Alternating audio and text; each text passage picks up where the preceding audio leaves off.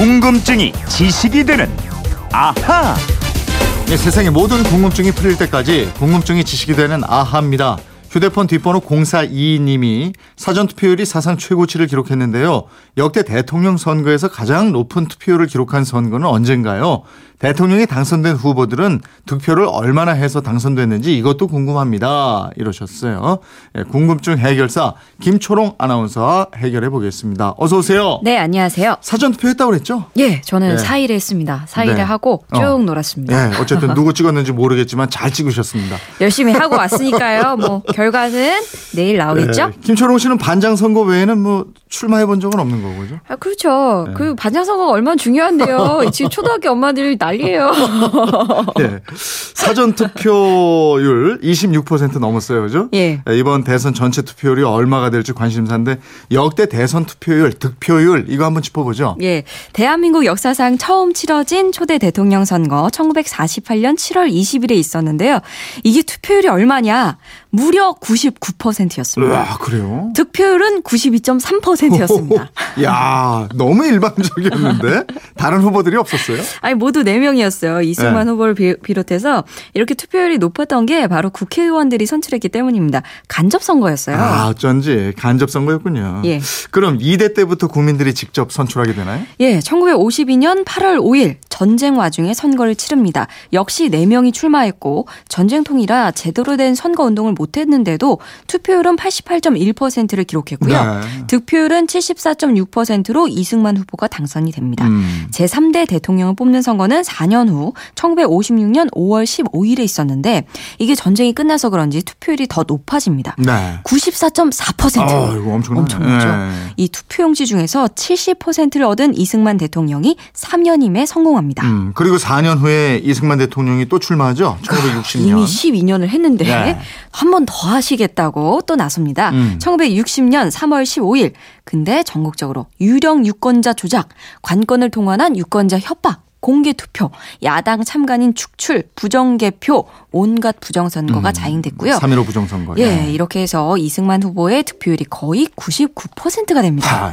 근데 이게 양심이 좀 걸렸는지 네. 조금 낮춰서 네. 이승만 85%, 이, 이기봉 부통령 후보 73% 이렇게 발표가 됩니다. 야, 자기들도 민망했구만. 예? 그러게요. 99% 득표율이라는 게 참. 자기들 생각해도 이게 너무했던 거죠. 그게 양심이었던 걸까요? 네. 어쨌든 그래서 결국 학생들, 국민들이 들고 일어납니다. 4.19 혁명으로 4월 26일 이승만 대통령이 하야 성명을 발표합니다.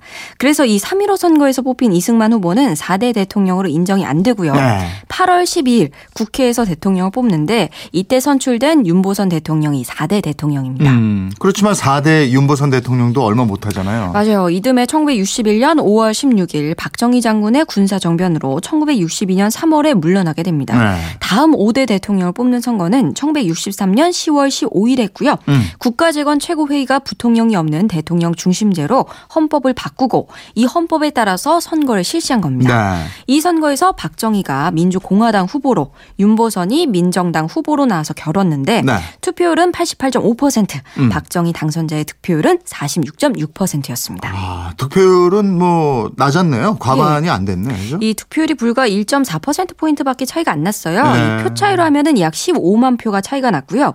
조직력과 자금력의 우위에도 불구하고 네. 박 정희 후보가 예상보다 훨씬 낮은 지지를 받아서 어렵게 승리했습니다. 음, 5대 대통령을 얻게 됐지만 이후에 오랫동안 대통령 하잖아요. 아, 예. 9대 대통령까지 모두 5번 18년 동안 하게 됐죠. 예. 그렇다고 선거를 안 한 건 아니었습니다. 6대 대통령 선거는 1967년 5월 3일 역시 윤보선 후보와 붙었는데 이때 투표율은 83.6%, 예. 득표율은 51.4%로 과반을 살짝 넘겼고요. 음. 또 1971년 4월에 치러진 7대 대통령 선거는 김대중 후보와 붙었는데 투표율이 79.8%로 조금 낮아졌습니다. 음, 이게 뭐 투표율은 조금 낮아졌지만 그 선거가 우리 선거 역사에서 여러 가지로 변화가 나타난 선거 아니에요? 예, 선거 결과 박정희 634만 표, 김대중 539만 표, 53%의 득표율로 박정희 후보가 당선이 됐는데 예. 이 선거에서 지역 대결 투표 행태가 분명하게 나타났어요. 음. 박정희 후보는 경상도 지역에서 김대중에 비해 3배나 되는 표를 얻었고 예. 김대중 후보 역시 전라도에서 박정희 후보의 2배나 되는 표를 얻었습니다. 음. 이런 지역 쏠림뿐만 아니라 농촌은 여당을 지지하고 도시는 야당을 지지하는 소위 여촌 야도 현상도 두드러지게 나타납니다. 그러게 말이에요. 그때부터 이제 선거 때마다 망국적인 지역 감정 부추기는 그런 일들 벌어지기 시작하고 이런 거잖아요. 예, 하지만 그 이후 두 번은 지역 감정이 나타날 수가 없었습니다. 왜냐하면 대통령 직선제를 없애버렸거든요. 아, 아. 헌법을 개정해서 1972년 제8대 대통령 선거는 통일 주체 국민회의가 대통령을 뽑았습니다. 네. 딱한 명 단독 출마를 해서 100% 투표율에 100% 득표율을 기록했고요. 6년 후 9대 선거 때도 통일 주체 국민회의가 100% 투표, 100% 득표로 당선시킵니다. 그러다가 이제 1979년 11.6 사태 터지고 예, 네. 예. 이 박정희 대통령의 유고로 10대 대통령 역시 통일주체 국민회의가 1979년 12월 6일 투표를 통해서 최규하 당시 국무총리를 선출합니다. 곧바로 12.12 쿠데타가 일어나고 이듬해 8월 전두환 장군이 11대 대통령으로 선출됐고요. 이듬해 1981년 2월 25일 대통령 선거인단이라는 제도를 만들어서 전두환 후보가 12대 대통령에 뽑힙니다. 네. 그러다가 다시 직선제를 하게 된 게 1987년 6월 항쟁 덕분이죠. 네, 1987년 12월 제13대 대선은 노태우, 김영삼, 김대중 3자 대결로 치러졌는데 투표율이 89.2%로 엄청 높았고요. 네. 노태우 후보가 당선됐고 득표율은 불과 35.9%였습니다. 어. 역대 당선자 중에 최소 득표율이었습니다. 이게 표가 세 명한테 골고루 분산이 돼서 그렇게 됐죠. 예, 김영삼 후보가 27.4%, 김대중 후보가 26.5% 였습니다. 네. 단일화를 하지 못한 야당이 표가 갈리면서 정권을 잡지 못했고요. 예.